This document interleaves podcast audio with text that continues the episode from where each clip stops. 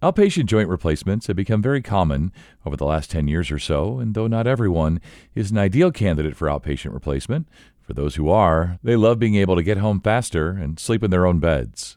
And joining me today to tell us more is Dr. Ricardo Gonzales. He's an orthopedic surgeon with Solution Health. This is Your Wellness Solution, the podcast by Elliot Health System and Southern New Hampshire Health, members of Solution Health. I'm Scott Webb. Dr. Gonzales, thanks so much for your time today. We're going to talk about outpatient joint replacement, and I feel like most of us know what's involved in joint replacements, but just set the stage for us here. What does that mean? What is outpatient joint replacement? Thank you so much for having me on. That's something that I'm pretty passionate about. Obviously, I've been doing orthopedics for 23 years. And having said that, you know, I'm old enough to remember when people would get their hip replaced or their knee replaced and they would be in the hospital for five to seven days. And really, for the first two or three days, they wouldn't even get out of bed. And so, my job as an intern used to be to actually build a traction device for people after hip replacement. They would have to be in traction for a couple of days before we'd get them up and walking. So, over that time, the whole process has really evolved to the point where we're discharging people at two or three days. And roughly about 10 years ago, I started noticing that there was a, a pretty good cohort of my patients that were ready to go within a day. So I personally have been doing outpatient joint replacements both at the hospital as well as uh, with some of the local surgical centers for about 10 years. So really it has evolved to the point where now we're doing joint replacements in the morning and my 7:30 patient is ready to go home by about 12:30 or 1. My 9:30 patient is ready to go home by about 3:30 or 4. So it's an abbreviated encounter in the hospital and obviously the key is to make sure that we're doing that safely, and we're not doing it just because we want to run people out of the hospital, but we're trying. You're not pushing them out the door, right? Right, exactly. Yeah. We want safety and we want value, and so that was the thing that uh, got me started years ago. Is because as I would look at my patients who were ready to go home, it's the same surgeon, the same patient, the same device, the same anesthesia group, and we're getting them in and out of the hospital quickly and at much lower cost and actually patient satisfaction is much much higher. And there's also a safety component that's been huge. So it's basically the definition of value hmm. for the right patient to be able to take care of them quickly efficiently safely. It's been a big driver of satisfaction for our patients yeah, I'm sure. And as you said there, the right patient, right? So I'm sure that there are some patients where outpatient replacement is ideal and perfect and safe and awesome. And for others, maybe not so much. And so I'm sure you go maybe back and forth, but it does sound like the latest trend and this new thing really is the outpatient replacement. So just talk about that a little bit. You know, how has that changed things for you, your team, patients, and just everybody involved? Right. So at that point in time where we started to transition to the outpatient, environment, we really look carefully because, uh, you know, again, we don't want anybody to get hurt. And we spent a lot of time trying to assess which ones of those patients looked like they were going to be successful with a discharge to home early. Hmm. And so some of that comes with youth. Now in New England, we have some older patients who are as stout and strong as any 40 or 50 year old. Sure. But, you know, definitely advanced age comes with some medical comorbidities. Patients who have any sort of real serious medical issue that we need hospital services for. So, someone who has any risk for bleeding, something like hemophilia or some other inherited issues with bleeding, where we're going to need a blood bank, and that could be a risk.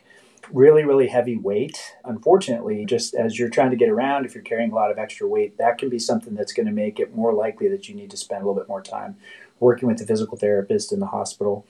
And then serious medical problems like COPD, congestive heart failure, really bad heart disease, uncontrolled diabetes, and some of the really serious ones like cirrhosis, which are patients who probably aren't going to be getting joint replacements anyways.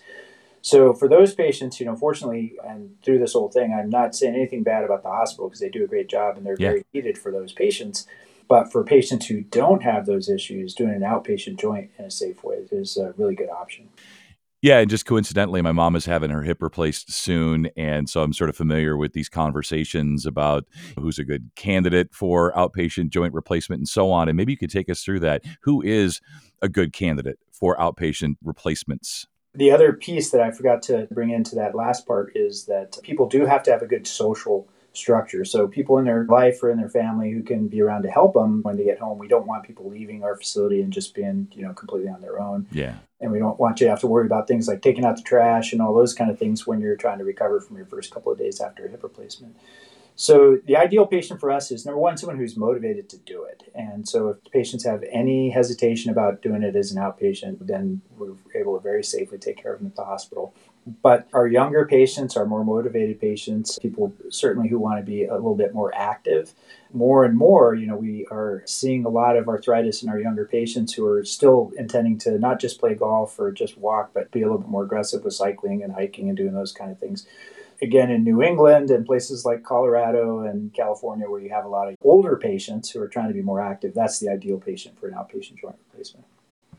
Yeah, as I was saying, I've had those conversations with my mom, and you know, she has some stuff. She's 75 years old, and I said, as long as they're not hurrying you out the door, like you stay as long as you need to. And she assured me that she would, and she has me, of course, to take out her trash. As you say, having a support system, a social system, that's what she has me for. It's been really good stuff today, doctor. As we wrap up here, let's go through again as we're trying to sort of sell people, in a way, the benefits of outpatient joint replacement the benefits for outpatient joint replacements are, you know, number one, it's not an inferior environment. I want to make sure that that's clear is that you're getting the exact same surgical techs, the exact same surgeon, the exact same anesthesia, exact same device. So, as far as the real nuts and bolts of the mechanics of the joint replacement, we're able to do all, all that very safely in an ambulatory setting. And even, you know, in the hospitals, we do surgery in the hospital where people go home the same day. So, it's basically a lateral move with respect to the mechanics of the joint replacement. Yeah.